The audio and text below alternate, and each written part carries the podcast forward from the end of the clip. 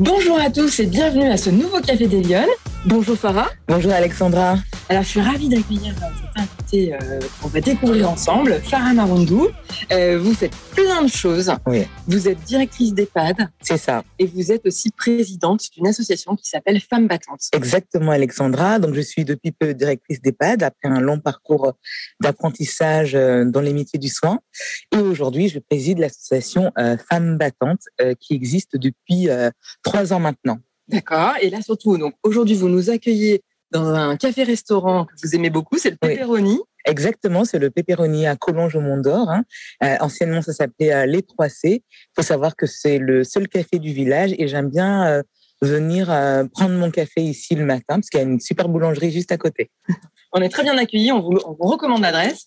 Et en tous les cas, aujourd'hui, ben, on, va, on va rester ensemble une vingtaine de minutes. On va parler de votre parcours et de tout ce que vous avez fait euh, voilà, pour euh, inspirer euh, les Lyonnes qui nous écoutent. Mais d'abord, première question, Farah, est-ce que vous êtes une femme engagée? Et, et, ça veut dire quoi pour vous être une femme engagée? Écoutez, Alexandra, oui, je suis une femme engagée parce que je considère qu'une femme engagée, c'est une, c'est une personne qui, femme comme homme hein, de toutes les façons, qui mobilise tous ses moyens pour pouvoir subvenir aux besoins des autres.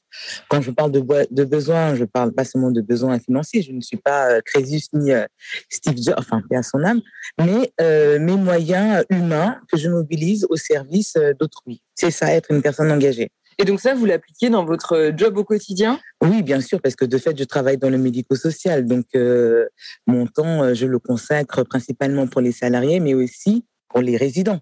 Ça demande beaucoup d'énergie d'être une femme engagée? Ça demande beaucoup d'énergie parce qu'il faut savoir euh, être euh, euh, présente partout. Là, par exemple, ce matin, je suis avec vous, exclusivement avec vous et je ne pense pas à autre chose. Et quand je suis présente sur le terrain de mes engagements, je suis aussi présente avec eux. Donc, ça demande beaucoup d'organisation personnelle et de structuration d'agenda professionnel. Alors, on va parler de votre parcours parce qu'il est assez incroyable.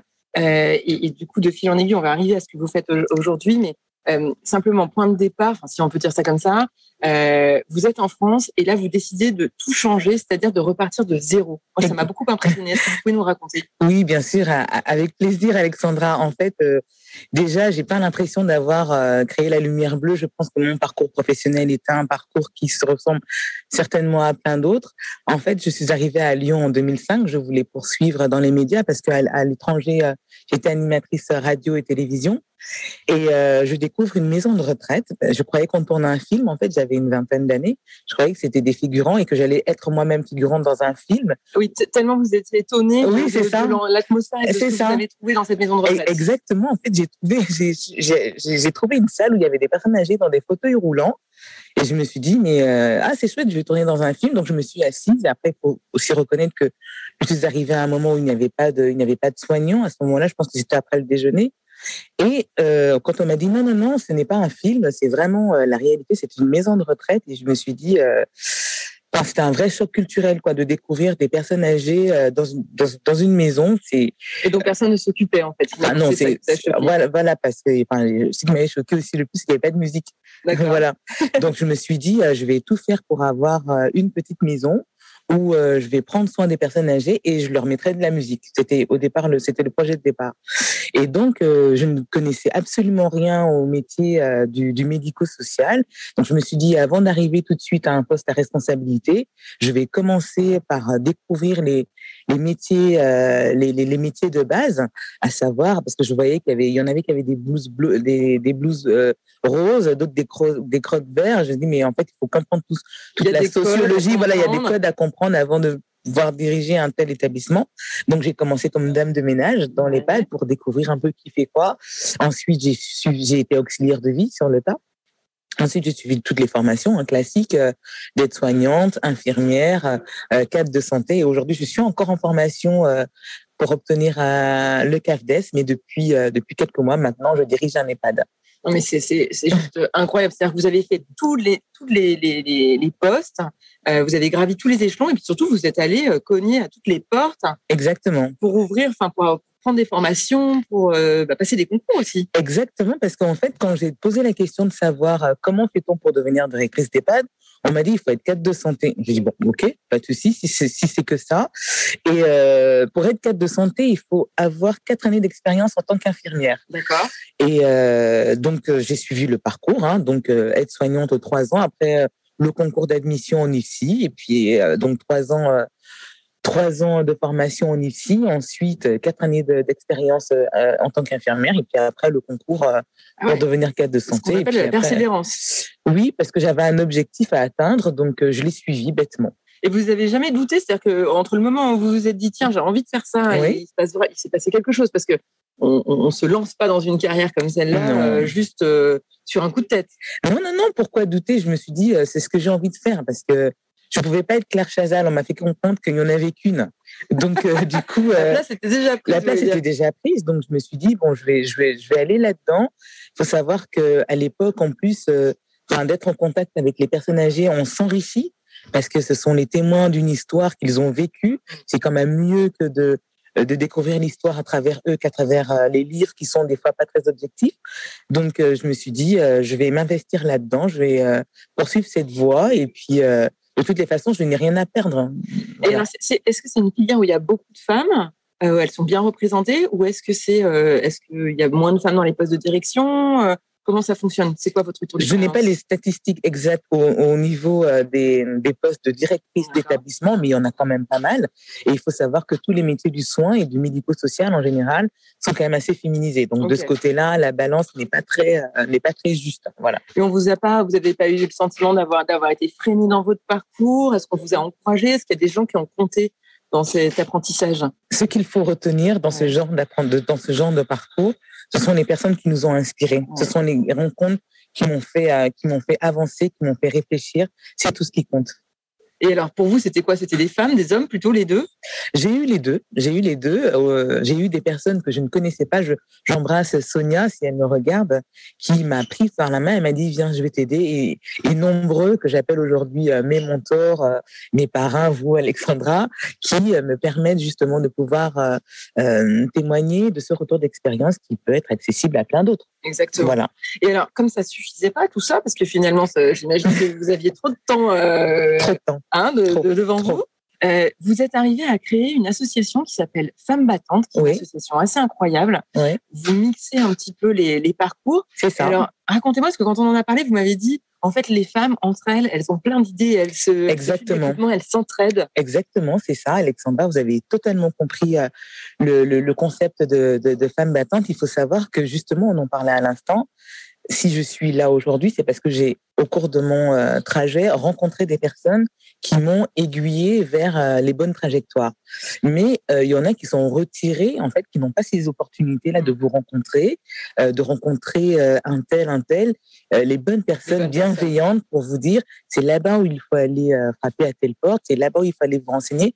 Euh, par exemple, en matière de création d'entreprise, quand vous créez, tapez sur Google créer une entreprise, vous avez plein d'informations et quand ce n'est pas votre votre compétence dans votre champ d'action, enfin, quand c'est pas votre domaine, ça peut s'avérer un peu compliqué et vous renoncez. Ouais. Donc euh, l'idée c'est de pouvoir ces femmes battantes justement euh, créer un réseau social réel où on se voit vraiment Physiquement, ouais. physiquement, de telle sorte que les personnes qui ont une idée viennent chez nous et rencontrer, créer ce, ce, ce, ce- cet espace qui permet de rencontrer des personnes bienveillantes pour vous accompagner, pour concrétiser votre projet professionnel. C'est ça Et donc ça, vous l'avez créé quand? Ça fait plusieurs années que ça existe. Euh, non, c'était euh, l'idée m'est venue à, à- en 2018 hein, lors Ouais. de mon anniversaire. On dira pas l'âge, en dessous, j'avais j'avais j'ai 40 ans et euh, je me suis rendu compte qu'en fait j'avais invité mes amis ben, avec qui j'avais commencé, un dame de ménage, auxiliaire de vie, mais aussi euh, mon réseau actuel de chef d'entreprise, chef d'entreprise, cadre dirigeante et du coup les deux ça a matché et je me suis dit mais en fait ce serait génial de pouvoir euh, créer cet espace. Pour euh, que le plus grand nombre puisse y participer, puisse en, en profiter, puisse en bénéficier. Et euh, c'est ainsi qu'est née euh, en 2019, l'année d'après, quelques mois après, l'association Loi 1901 Femmes battantes. Et alors, en fait, maintenant, vous faites plein de choses. Vous faites des ateliers, vous vous réunissez très souvent. Exactement. Euh, avec ce principe, c'est ça, d'accompagnement euh, ça. à l'entrepreneuriat, finalement. Exactement. Il faut savoir que moi, je viens du médico-social. Hein, Ouais. Donc, je n'ai pas toutes les connaissances pour pouvoir accompagner un porteur de projet ou un jeune créateur. Donc, ce qui se passe, c'est que nous organisons euh, deux séminaires par an. On appelle ça des séminaires parce que on a un peu des problèmes avec les lexiques qui enferment. Donc, on a deux séminaires par an, dont, un euh, samedi 12 mars au château de Montchat.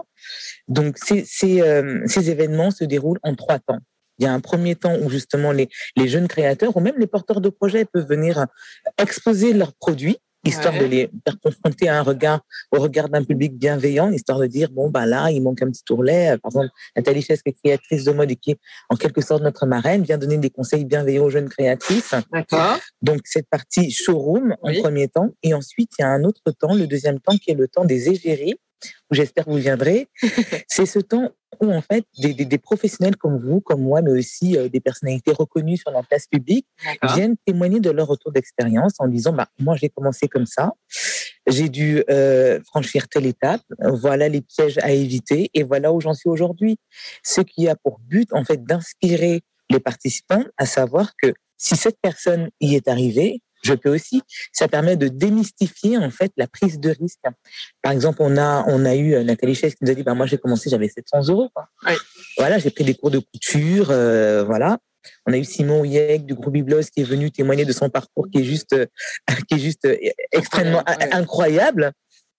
Jean-Mathieu Delacour, euh, qui a eu un parcours d'apprentissage exceptionnel et euh, qui, du coup, aujourd'hui est président de la FTPE, et j'en passe, et j'en oui. passe. Isabelle Vreichinard, que vous connaissez oui. aussi, qui a pris des risques à un moment donné et s'est lancée dans l'entrepreneuriat.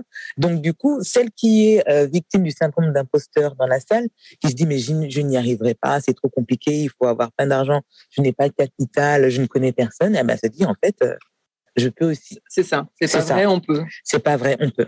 Voilà, tout est possible. C'est important, c'est important pour vous euh, d'aider les femmes à prendre place dans le débat public. Oui, c'est important parce que quand vous regardez dans nos rangs, en fait, il y, y, en a plein qui, ont, qui sont pétris de talent, mais qu'on n'entend pas.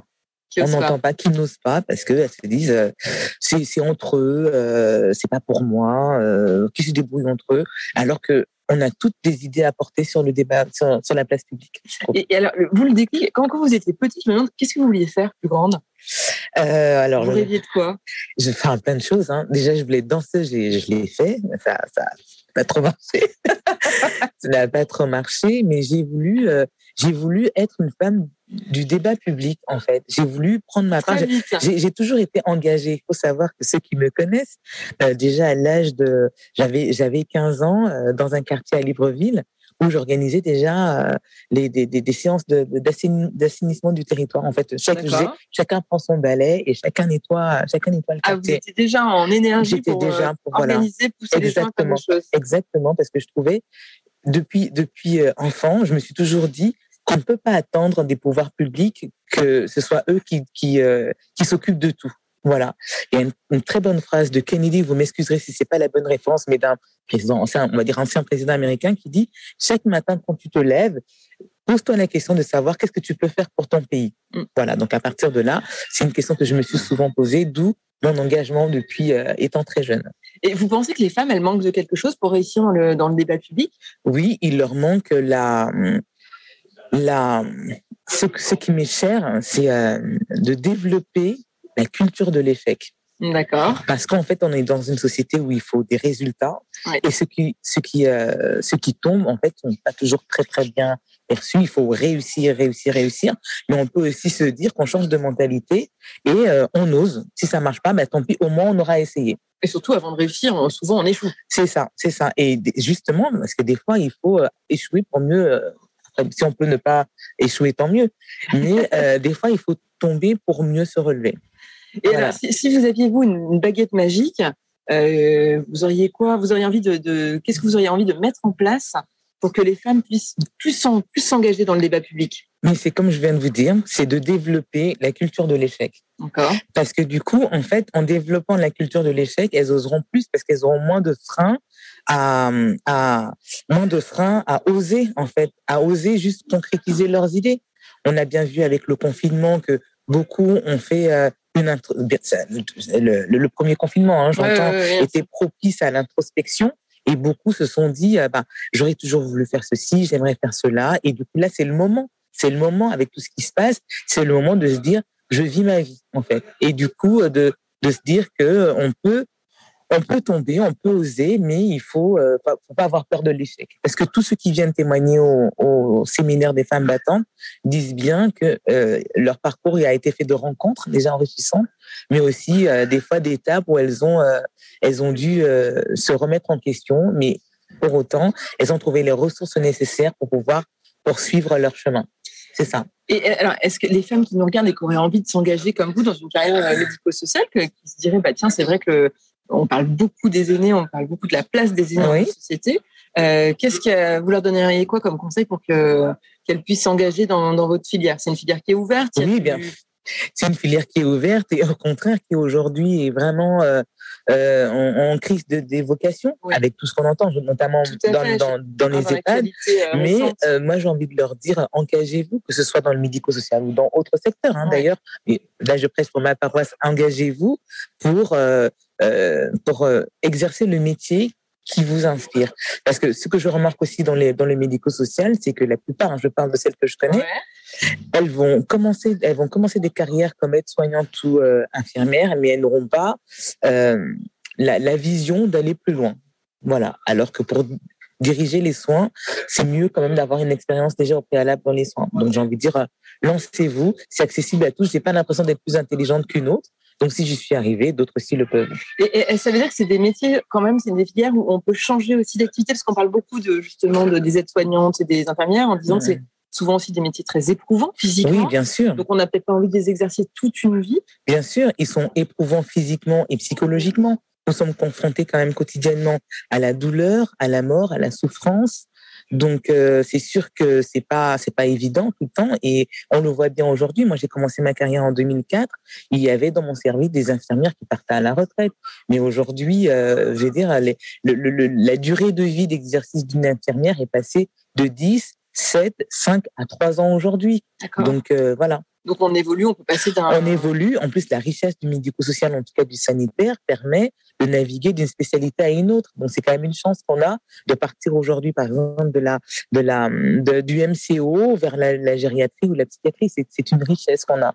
Et donc, malgré finalement les difficultés qu'on peut rencontrer dans ce métier, vous regrettez pas votre choix aujourd'hui? Ah non, ah non, pas du tout. Je suis, euh, je suis heureuse de pouvoir enfin, parce que ça m'a pris 17 ans quand même ce parcours, de enfin pouvoir diriger euh, un EHPAD, de pouvoir euh, accompagner les aînés pour une meilleure qualité de vie et aussi pour accompagner les professionnels pour une des, dans des meilleures conditions de travail, parce qu'on n'a pas aussi les moyens de nos de nos ambitions, mais en tout cas de pouvoir insuffler aussi à nos, aux salariés de l'entreprise, enfin de l'entreprise de l'EHPAD où je suis, ce vent d'inspiration et de motivation professionnelle.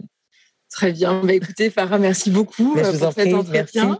Euh, merci. Pour, euh, pour, celles qui ont envie de plus vous connaître, eh ben, je les invite, on, mettra le, site en référence, le site de Femmes Battantes, à aller voir sur, pour vous rencontrer, euh, voir, un petit peu ce que vous faites. Euh, et je vous remercie d'avoir euh, suivi ce café. J'espère que ça vous aura plu et je vous donne rendez-vous la semaine prochaine pour un autre Café des Lyonnes. Merci. Merci, bonne journée. Au revoir.